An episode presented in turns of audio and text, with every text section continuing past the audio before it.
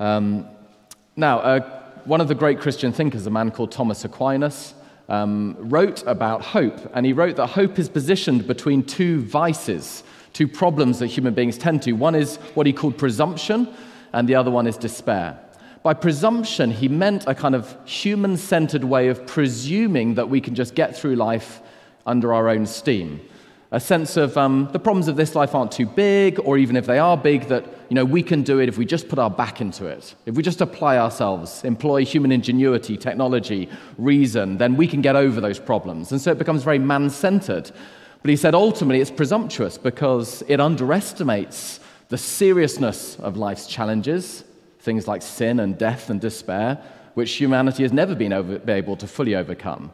Um, and it underestimates um, the power of God, and so trust in itself, trust in humanity's own steam and power to do it. But he said the other problem, if you like, presumption, he said, is a kind of, um, uh, I guess, a man centered hope, a false hope, uh, an excessive hope.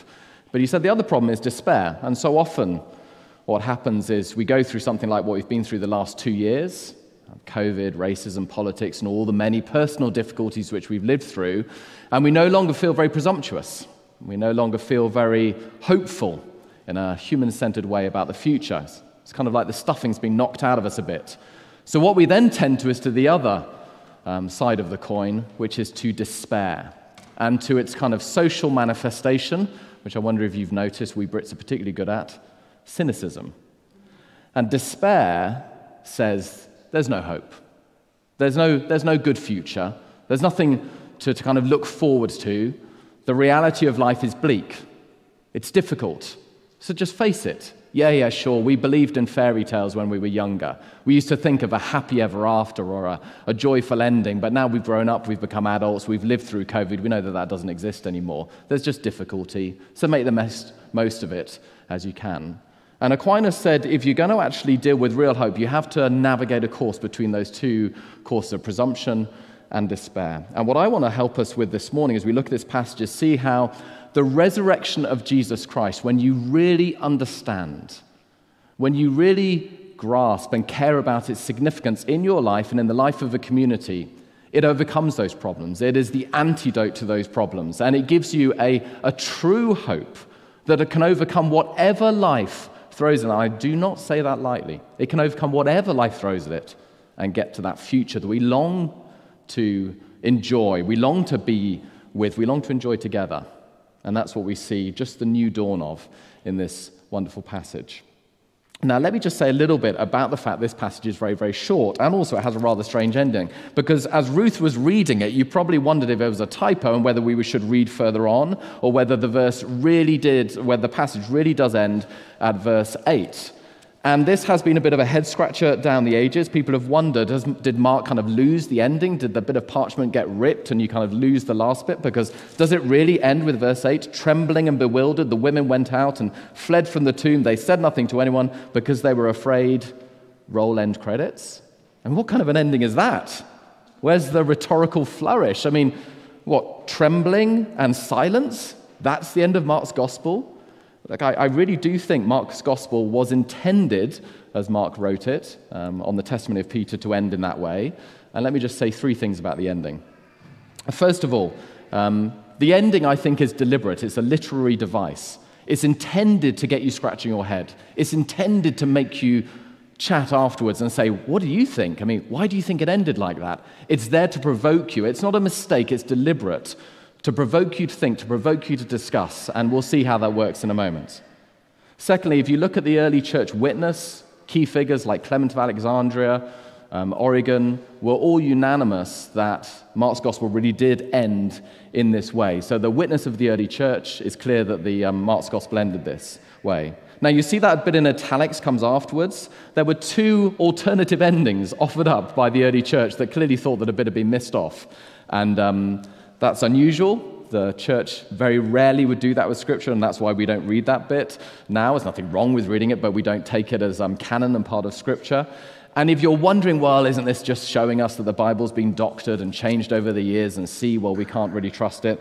Let me just um, refer you to the words of one of the most eminent New Testament scholars, um, of, uh, of our current era. Actually, a friend of the um, Greek tutor that Mark and I had the privilege of working under or learning under at Wycliffe Hall in Oxford, um, a man called Daniel Wallace. And he wrote this about the New Testament Meaningful variations, like the end of Mark's Gospel, are so rare that they account for less than 1% and as yet raise no questions about any facts of Jesus' life or any of his works or any key doctrines. In other words, given that we're dealing with a 2,000 year old book, the fact that you've got less than 1% variation makes this unbelievably reliable. You don't need to worry about the reliability of the New Testament. If it raises questions for you afterwards, then feel free to chat to Mark about it, and me, you're happy to chat to me as well, um, and we can talk more about it. But let's get into the text, and um, we're going to look at um, two things, and we're going to look at particularly the way that Mark uses light in the passage to cast the mood over the passage. We're going to go back to verse 42 and notice that it was preparation day, chapter 15, 42. So as evening approached, so the whole bit from chapter 15, 42 through to chapter 16, verse 2 is all done in the dark. And that's deliberate because this is the darkness of cynicism. And then we're going to see from chapter 16, verse 2, that light comes into the passage very early on the first day of the week, just after sunrise, and everything from that on happens in the light. And so we'll then see the dawn of hope. So the darkness of cynicism and then the dawn of hope. Let's look first of all at the darkness of cynicism. Verses 42 to 16:1 are all done in the dark, and that is important because it's symbolic. Jesus, the light of the world, the morning star, the one who has lit up the pages of history for three years when he came into his public ministry, has died and with him all light has gone. And so everything in these verses is dark, and it's overshadowed with death, the darkness of death. Chapter 40, sorry, chapter 15, verse 43. Jesus' body is mentioned. Joseph of Arimathea, a prominent member of the council who was himself waiting for the kingdom of God, went boldly to Pilate and asked for Jesus' body. That's all there is now, just a body, a corpse. Verse 44 Pilate was surprised to hear that he was already dead Summoning the centurion, he asked him if Jesus had already died, dead, died. Verse 45, he gave the body to Joseph again, the corpse mentioned. Verse 46, Joseph took down the body and placed it in a tomb. Verse 47, Mary Magdalene, Mary the mother of Joseph, saw where he was laid. Do you hear the repetition of the words? Body, dead, died, body, body, tomb, where he was laid. It's like a clock striking midnight when you just long for the dawn to come. It's dark. There's a real emphasis here on Jesus' death. Now, partly is to affirm that Jesus really did die. No swoon theory. He didn't just kind of faint on the cross and then, you know, had a sip of water and remarkably, having lost all that blood, you know, resurrected himself, you know, kind of. No, no. He really died. He was utterly dead. Notice the repetition of corpse, tomb, body, laid. He did not survive. The Romans were experts at killing people. They didn't make a mistake with Jesus. He really died. But more than just the kind of forensic reality, Mark is conveying the emotional reality to us. What happens when you live a life without the Son of God in it? Death, darkness, bodies, another body, another body. Wasn't it awful during the pandemic just to see the, the kind of death count on our news screens? Didn't it just wear you down? Didn't just suck all joy out of every day when you opened up your newsfeed and the first thing you saw was a report on how many people had died? And yet, of course, all it was actually doing was reporting a daily reality for us as humanity, which people die, and it's awful. And we spend so much of our endeavors avoiding it, but when we actually confront it, what are we left with? Darkness. You know, there's scarcely a paragraph of Mark's gospel that doesn't have the disciples in it. But you notice here, they're not mentioned at all because they're not here. Their despair has led to them running away, fleeing life. They're in a shut room, we'll find out from the other Gospels. The doors locked, as if symbolic of the emotional reality that they're inhabiting, a closed reality. Their world that had been so expanded by Jesus has suddenly shrunk very, very small indeed. That's what despair does to you. For anyone of my generation, you'll remember very, very well Nirvana's iconic album, Nevermind, and particularly the album cover. I mean, it came back in the news recently because the guy who was the baby in the swimming pool tried to sue the record label retrospectively, saying that he'd had to do psychotherapy because of you know, the fact that he was exposed to public display as a naked baby in a pool. But anyway, he didn't win. Um, you remember the, uh, the album cover. The album cover was a baby in a pool with a $1 bill dangling in front of it, and the baby seemingly reaching after the $1 bill. And the album was called Nevermind. And actually, Kurt Cobain, and um, particularly him, but if not also the rest of the band, kind of inhabited a kind of despairing nihilism. That means a nothingness. They said, and the album was deliberate. The lyrics of the album were deliberate. The choosing of the album cover was deliberate. The naming of the album was deliberate. Because they're saying, is this all there is to life? We're like this baby just pursuing a $1 bill, trying to get ours before we die. Because if that's all there is to life, never mind. In other words, it's pointless, it's meaningless. No, it's not pointless, it's not meaningless. We want to cry out. But this is what we're left with if you take the Son of God out of it. If you just confront the brutal realities of life, sin and death and despair and depression, all the D's of life, what are you left with? The best you can do is shrug your shoulders and say, never mind. And so we tend to a, a despair centered cynicism which has crept into our society, and dare I say, has crept into churches as well, because we're often far more influenced by society than we like to think. But cynicism cannot be the bottom line to reality. Let me just deal with a bit with cynicism. Let me point out three problems with cynicism. First of all, cynicism is well, let me put it in a, in a philosophical way. It's metaphysically wrong minded. Let me put it in a normal way. It's upside down thinking. Cynicism is upside down thinking. To say that all there is in life is death, despair, difficulty, depression, denial, all these D's of life, is exactly to get life the wrong way round. Because no, all of those things, they are, they're the opposite of reality. They're distortions of reality. Reality is goodness. Reality is God. Reality is life. Reality is joy. Reality is hope. All those things I mentioned, all the D's of life, they're just distortions of, of the good. The devil has no fundamental reality. He's a distorted angel. Sin has no fundamental reality. It's a distortion of God's law. Evil has no fundamental reality, it's a distortion of the good. Think of it like this. Sometimes you're driving down a road and you see a pothole and you go, ah, oh, it's a pothole. I hate potholes. Because when you drop your tire into them, bang, and the car suddenly jolts you, right? So you think, oh, can't someone fix the pothole? But you could then say, well, avoid that road because there's a pothole in it. But the pothole isn't anything, right? A hole is exactly nothing. It's an absence of something, it's an absence of a road. Get too many potholes, you don't even have a road anymore, right? You just have a, a hole, which is nothing, right? So life is like that death, despair, sin, they're potholes in life. But they're not reality. Goodness, God, hope, joy, life. That's the road we want. So, yeah, by all means, be upset about the pothole, but don't mistake the pothole for reality. That's getting it the wrong way round. Topsy turvy thinking. Secondly, cynicism is intellectually lazy. One of the things that fuels cynicism at the moment is our social media. But we can't blame our social media, right? But it certainly fuels it. So the social media pops to the top of our feeds the things which are sensational, which are pithy, which are overstated. So ask yourself, which are you more likely to click on? So and so politician is a racist. Or so so and so politician said a comment out of context which was ill judged and is subsequently retracted and said sorry for. You know which one you click on, right?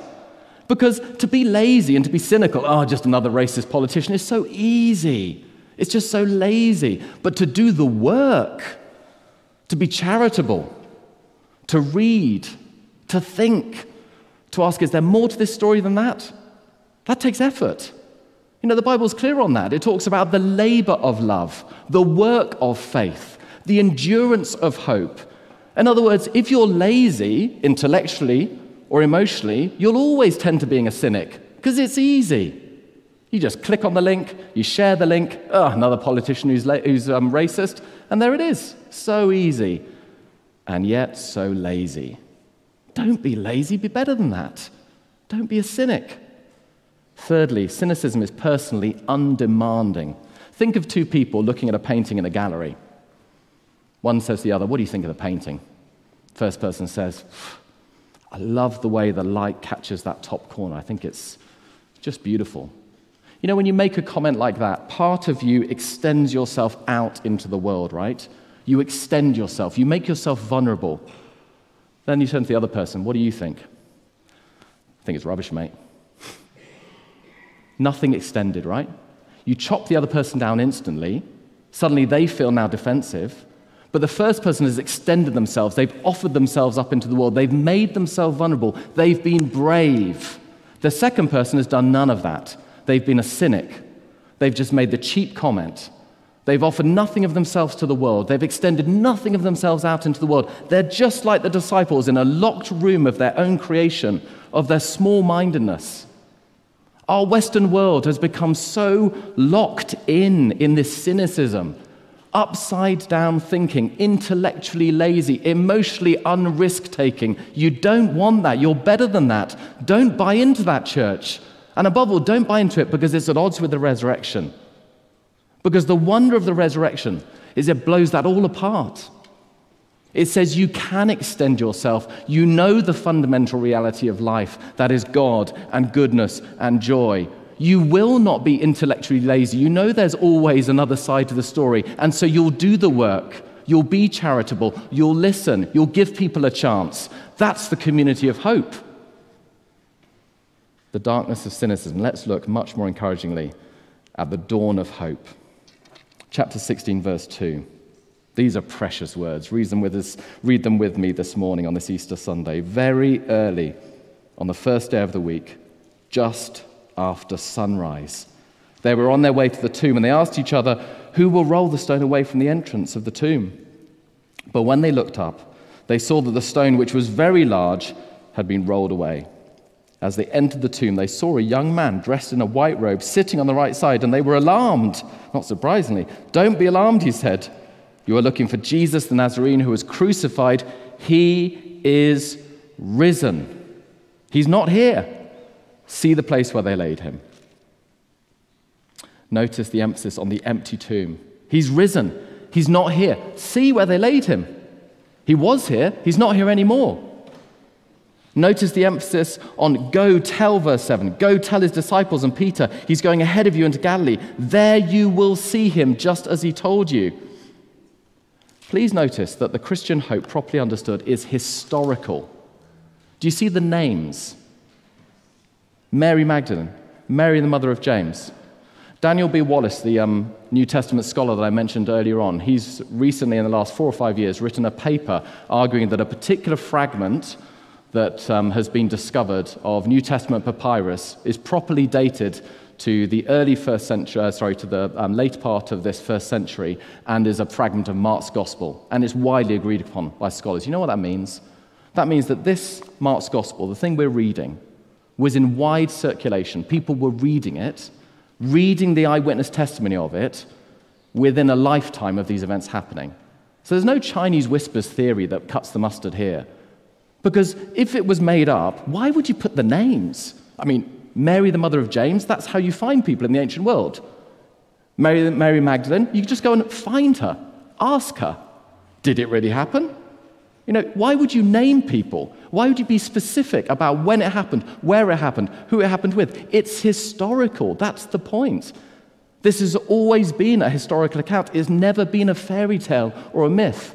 And hallelujah, because if it's a fairy tale or myth, it can't cut it in the realities of life. Only a resurrection that took place in space, time, and history can deal with your problems in space, time, and your story, right?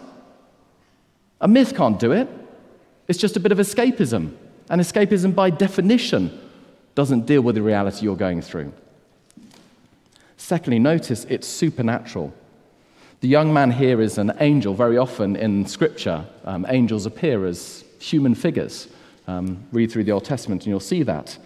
And so you've got a supernatural appearance of an angel because this is a supernatural resurrection. This isn't something that happened naturally, it didn't happen by scientific means. It happened by the power and the intervention of God, the divine entering into the world, just as Jesus was fully divine and fully man.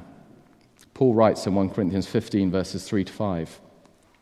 I received what I passed on to you as of first importance that Christ died for our sins according to the scriptures, that he was buried, that he was raised according to the scriptures, and that he appeared to Peter and then to the disciples. After that, appeared to more than 500 of the brothers and sisters at the same time, most of whom are still living, though some have fallen asleep. In other words, this is just the start of the supernatural resurrection appearances. The body is gone here. There's an angel witnessing to it. Very soon, Mary is going to meet Jesus in the garden, and then Jesus is going to appear to the disciples, but not just a one off. Over a period of over a month, 40 days, regularly to different people at different times and in different places. I was looking at it with my um, kids this morning. Their favorite bit from the, um, from the storybook Bible is this bit where Jesus is eating fish after the resurrection as a resurrected um, body with his, um, with his disciples. And as he wipes the fish away from his mouth, he says to the disciples as he winks, Can a ghost do that? Don't you imagine as they were doing the washing up, they were kind of dealing with the very reality? I mean, a ghost doesn't give you washing up to do. Sorry for the punchline there, right? I mean, it was so physical. It was so gritty. I'm hungry. Get me some food. You're really hungry? You're really here? Yeah, I'm hungry. Can we sit down and have a meal? I mean, at what point does the delusion argument go out the window? Probably by the time you're doing the washing up, right? It's just so physical, it's just so gritty, it's just so earthy. And the resurrection happened in so many times, in so many places, with so many different people. How do you account for that? It was historical and it was supernatural. And it needs to be supernatural because here's the thing if it's natural, then it will just be you know how to overcome life and the difficulties of life? Try harder. Yeah, that's a good news message, isn't it? Try harder. I've tried. It didn't work. I hit rock bottom. I've got nothing left. Put your back into it. That just drives you into the ground. It just drives you into the ground of despair. No, only a supernatural hope can overcome. Only a supernatural hope can say to you no matter what life throws you, no matter how difficult it gets, whether it's a pandemic whether it's personal tragedy, whether it's the loss of a job, whether it's fear of the future, whether it's overwhelming anxiety, only a supernatural hope can say to you, You don't have to try harder. I've got this. That's what God says to you. I've got this. Give it to me. Don't put it on your shoulder, it will crush you. Give it to me. It's a historical hope, it's a supernatural hope. And lastly, it's a hope that's located in the tomb. Do you notice where this is all taking place?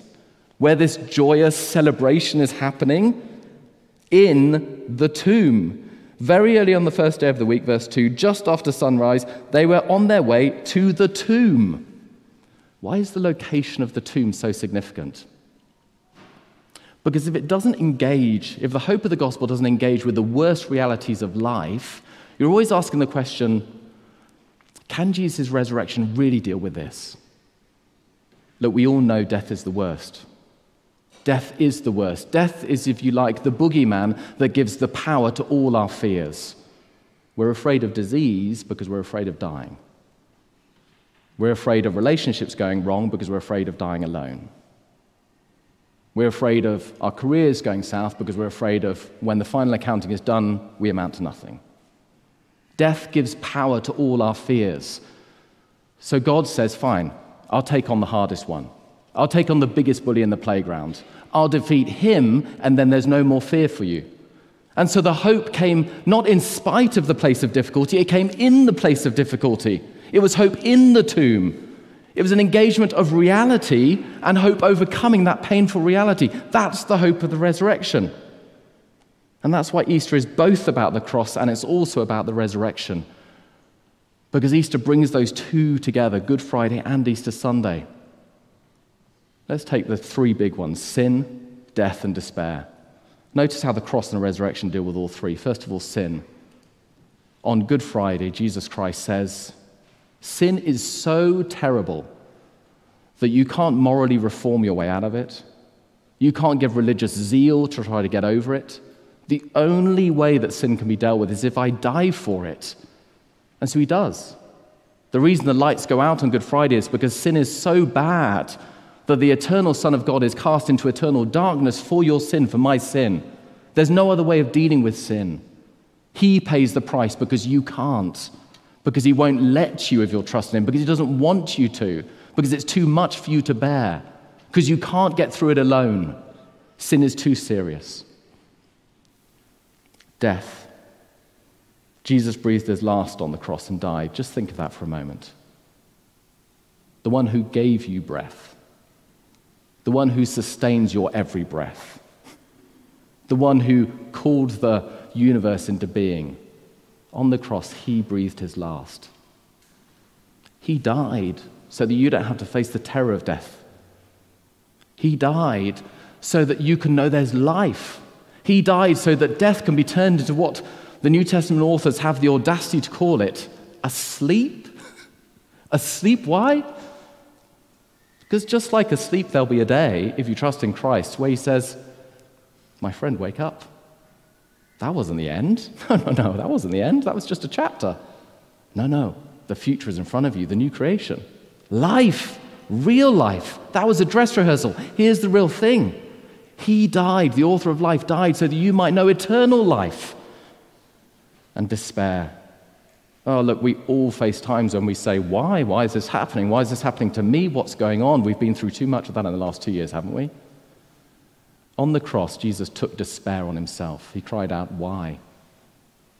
My, my, my God, my God, why have you forsaken me? He embraced despair so that he might take it away from you, so you might never know despair, so that your darkest moments are not rock bottom, because he says, I've got you, I've got this.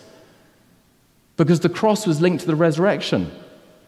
He died for our sins, and he was raised to life for our justification. You know, sometimes I, I, wonder about my sin. I think, Lord, have you really paid for it? Every believer thinks that. Well, you know what you say to yourself? Well, you say, How do you know when a criminal's paid the price? Well, a criminal's paid the price when their sentence is done and when they walk out of the prison a free man. On Good Friday, Jesus paid the price. So on Easter Sunday, the doors of the prison opened up and he walked out a free man. He's paid it. It's done. You don't need to doubt it anymore. Sin has been dealt with. You say, okay, but has he really overcome death? Yes, death could not hold him. The tomb is empty. He is risen. Hallelujah. He's overcome death. Resurrection has won. He said, What about despair? Don't Christians feel difficulty and despair and depression? Yeah, they feel difficulty. Yes, you may live a lifetime, sadly, with depression. But you can always know that He will stop you hitting rock bottom. Why? Because He went to rock bottom for you. And He came out the other side in the resurrection. He was risen. He is risen. He reigns now. He's alive now. There is a hope for you. No matter how dark it gets, there's always a dawn. You can get through it. Not through your own ingenuity or effort, though you are fearfully and wonderfully made. Don't trust in that. No, through Him. Trust in Him. When it feels too much, when the darkness closes in, look to the dawn of the new light of Jesus Christ and his resurrection. He will get you through. C.S. Lewis, before he became a Christian, used to take walks with his good friend J.R.R. Tolkien. I know they were kind of like a power friendship couple, weren't they? But C.S. Lewis wasn't a Christian at that point, and um, Tolkien was. And C.S. Lewis was a, an Oxford Don professor, and he was a um, professor in medieval literature. And he loved reading medieval literature, and he used to lament to Tolkien that life was better in the books. He said that medieval literature was full of color and wonder and people coming back to them from the dead and, you know, hope. He said life's more colorful like this. Why can't real life be like this? He called medieval literature lies breathed through silver. In other words, lovely, just not true. Tolkien, very wisely, as they walked through Magdalen College in Oxford, um, and it's a lovely walk, by the way, if you go back and enjoy it. Um, as he walked through, Tolkien said to him, Have you ever thought there might be such a thing as a true myth? He said, Christianity is a true myth.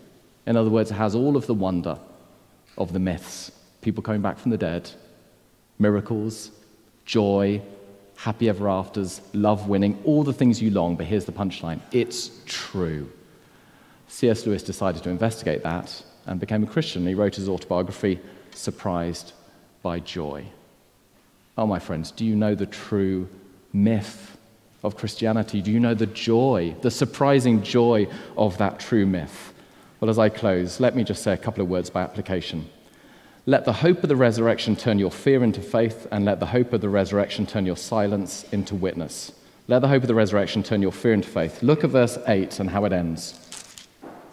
Trembling and bewildered, the women went out and fled from the tomb. They were fearful. But we know they didn't stay fearful. How do we know? Well, partly because we can read the rest of the New Testament, but partly just on Mark's Gospel alone. We know because we wouldn't be reading Mark's Gospel if that was the end, right? They must have found faith because they went to speak about it. And had they not spoken about it, then this would never have been written down. In other words, their fear turned into faith. What turned their fear into faith? The very thing, the resurrection. There are many things you might be afraid of. There are many things you might be afraid of. And Lord knows we've had more reasons to be fearful over the last 24, 48 months, haven't we, than before. But now we have the resurrection. So we don't need to be afraid anymore. Perfect love casts out fear. Can I be slightly anecdotal in my final sermon to you a little bit? As I look to the future, my fear is not so much for ourselves and our family. I guess my fear, a little bit, if I'm honest, our anxiety is for the church. Now, please get me wrong. On one level, of course, I'm not anxious. I look at the leadership, I look at Mark, I look at the staff team, I look at, you know, I just think you're in wonderful hands. But then the problem is, as a pastor, you know that it doesn't matter how safe a pair of hands are, if they're human hands, there's always the devil, there's always sin, there's always human weakness. It can undermine the best of people, the best of leadership, and the best of plans. I used to wonder when I read the New Testament how it was that Paul was so anxious. I used to think he's an apostle. Doesn't he know the gospel? How is he so anxious? Then with Mark, we planted a church, and suddenly I knew real anxiety. yeah, it's the very similar anxiety to having children. You wake up in the middle of the night worrying about it. And so as I leave, I do worry. Not because you're not in wonderful hands, but I worry because I know the opposition the world, the flesh, and the devil. But then I remember the resurrection. Then I remember that you are a community of hope. Then I remember that Jesus has overcome all fear, and I'm not worried anymore. So, my confidence as I look to the future for Inspire at St. James is not in the leadership, wonderful as that is, it's not in the staff team, wonderful as they are, it's not in the church family, wonderful as you are. My confidence is in Jesus Christ. He will keep you. 1 Thessalonians 5, verse 24. He who called you is faithful, and he will do it because he did the resurrection. Secondly, let the hope of the resurrection turn your silence into witness. Verse 8 They said nothing to anyone because they were afraid. End. What an ending. Again, we know that they must have said something to someone, and they did because the resurrection loosened their tongues. I know witnessing to the gospel in today's day and age in a city like London is a fearful prospect. And I know for many of you, you might never have told someone about it. And for others of you, even though you do tell people about it, you still would prefer most of the time to be silent. So, what is it that's going to turn your silence into witness? The resurrection. Because this is good news. This is the best news. Don't you think this is the news that Western society needs? Don't you think this is the, news that London needs, that Clerkenwell needs? Come on, what have we been facing for the last two years? Death, an undermining of our human optimism. People haven't got the answers anymore. There is more spiritual openness right now than we've seen possibly in the last two or three generations. And the Ukrainian war is merely serving to underline that. People need this message. You have this message.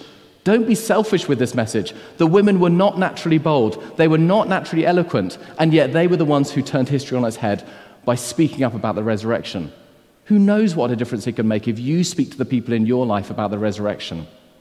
This is the community of hope, this church here. Don't be silent. Speak about the hope. Be bold with the hope. Not because you're naturally bold, that's easy. Probably because you're naturally unbold, but the hope of the resurrection is going to change your heart and make you speak even when you're fearful and afraid. Amen? Amen. Let me pray. Heavenly Father, we thank you and we praise you for this wonderful message of the resurrection, Lord. For what it did in that early church, it's been doing and repeating thousands of times down history, changing fear into faith, changing silence into witness, Please, Lord, help us navigate the way between presumption and despair, and instead, Lord, to trust you and to live out this resurrection life in our own lives and in this community, we pray. For Jesus' sake. Amen.